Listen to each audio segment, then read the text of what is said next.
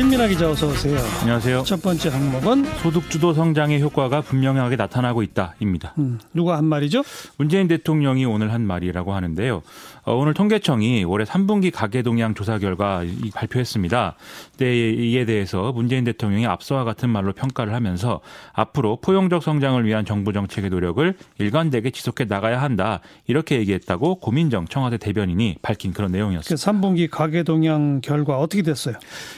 소득 하위 이십 퍼센트 즉 일 분위 가구와 상위 이십 퍼센트 즉 오 분위 가구 간의 소득 격차가 사 년 만에 감소세로 돌아섰다. 이런 내용이라고 볼 수가 있겠는데요.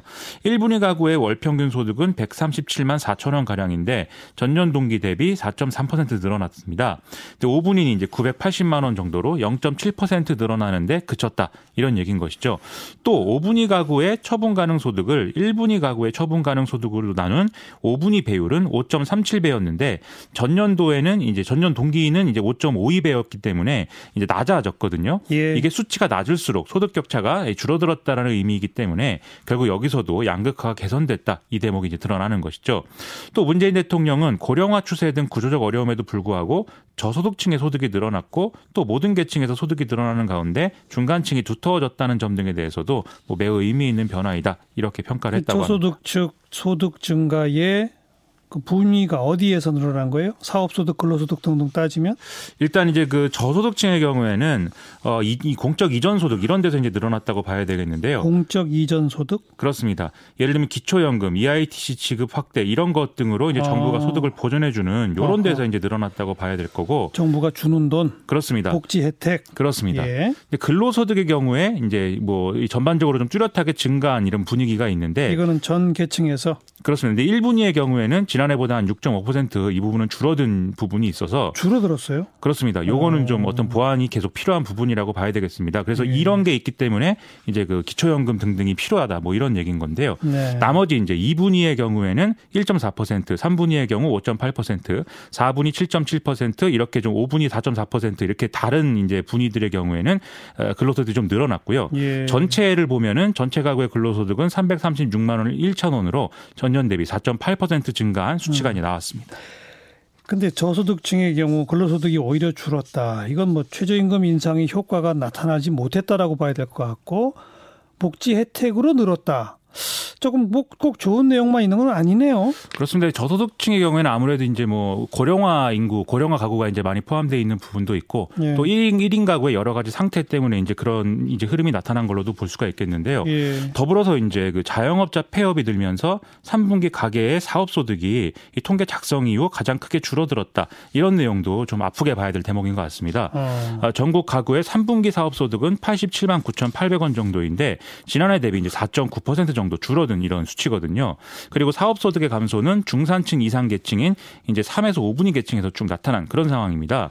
거기다가 소득 오 분위에 속했던 자영업자가 사 분위나 삼 분위로 내려가는 형태의 지위 변화나 아예 뭐 무직이 되는 이런 현상도 좀 여러모로 나타나고 있다고 하는데요. 예, 예. 그래서 문재인 대통령도 이 자영업자 문제에 대해서는 면밀한 분석과 기존 대책의 효과를 점검을 해야 된다. 이렇게 강조했다고 그래야죠. 합니다. 음, 아직은 단정적으로 소득주도 성장 효과가 나타난다고 말하기 쉽진 않을 것 같습니다. 대통령은 그렇게 인식하고 싶겠지만 그런 내용들도 통계에는 나와 있는 것 같습니다. 자, 시사회기 두 번째 항목은 방탄소년단도 예외 없다입니다. 예외 없다. 군대 군대 얘기죠? 그렇습니다. 오늘 정부가 국정 현안 이 국정 현안 점검 조정 회의를 열고 병역 대체 복무제도 개선 계획을 심의 확정했는데요.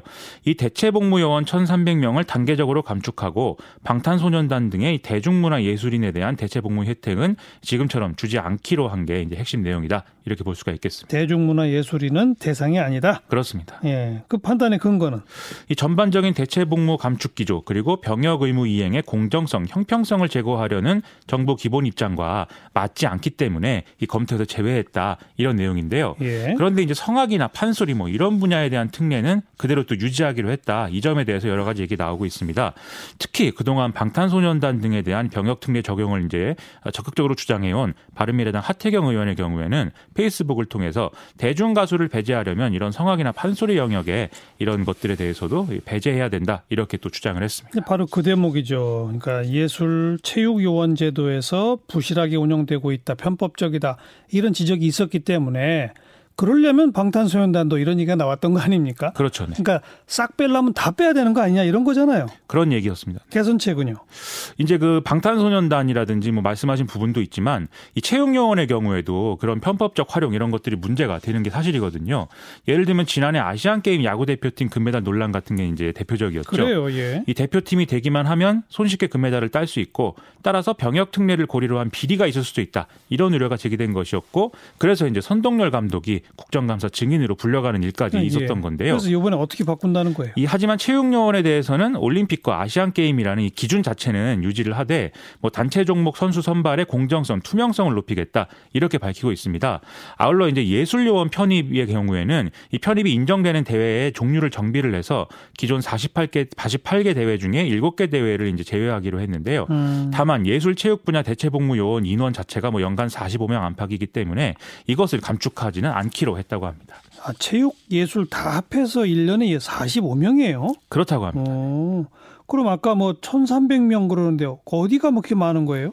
이제 먼저 이제 그 석사 전문 연구요원의 경우에 현행 천오백 명에서 천이백 명으로 이제 삼백 명 감축하기로 했는데 석사 전문 연구요원 그렇습니다. 어. 다만 이제 일본의 수출 규제 등의 영향에 따라서 소재, 부품, 장비 관련 분야의 중소 중견 기업에 배정되는 인원은 이제 확대하기로 그렇게 결정을 한다고 합니다. 예. 또 산업 기능 요원도 현행 이제 사천 명에서 삼천이백 명으로 팔백 명 줄이기로, 줄이기로 했는데요. 산업 기능 요원 그렇습니다. 음. 여기는 이제 특성화고 등의 직업계 고등학교에 조기 취업 지원한다는 취지가 있는 그런 제도이니만큼 일반계 고등학교 졸업생이나 대학생은 여기에 편입하지 않도록 제도를 정비하겠다 이런 결정을 내렸습니다. 예. 그리고 이제 승선근무 예비역이라는 게 있는데요. 이것도 현행 천 명에서 팔백 명 정도로 감축을 한다고 하는데요. 음. 이런 이제 일 년의 감축은 이천이십이 년에서 이천이십육 년까지 오 년에 걸쳐서 단계적으로 한다고 합니다. 네. 이게 다 아무튼 이 저출산 고령화 이것 때문에 병력 자원이 부족해질 것 같으니 그동안 논란도 있었던 대체복무 제도 전반 손봅시다.